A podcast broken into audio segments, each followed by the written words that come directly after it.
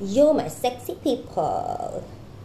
As you sense my vibe today, I'm gonna be kinda shady, kinda glamorous. Today's podcast is all about shades, sunglasses, the good stuff, the original gangster. We're gonna discuss five popular types. Number one, the aviators. Think Tom Cruise in Top Gun. The best way to wear aviators is with leather jackets, solid colored t shirts, fitted or ribbed denims, and boots. And ride away into the sunset on a bike. Aviators don't work well with classics, except maybe with a plain dress and a denim jacket. 2. Wayfarers. Wayfarers have been around for a long time.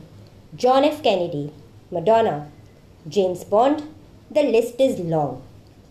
Despite the trapezoidal shape, they're extremely versatile. Can be worn with dresses, casual wear, saris. Men can wear them with regular shirts, trousers, or denims.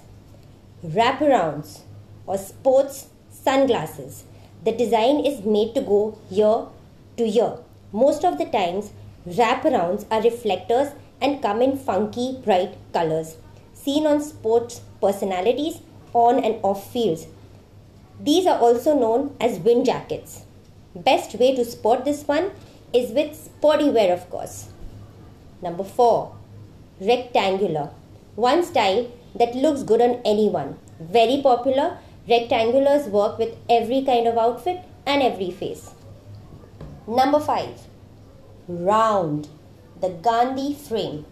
This one is totally cool, but not everyone's cup of tea. To mix metaphors. Owes its fame to John Lennon and Elton John.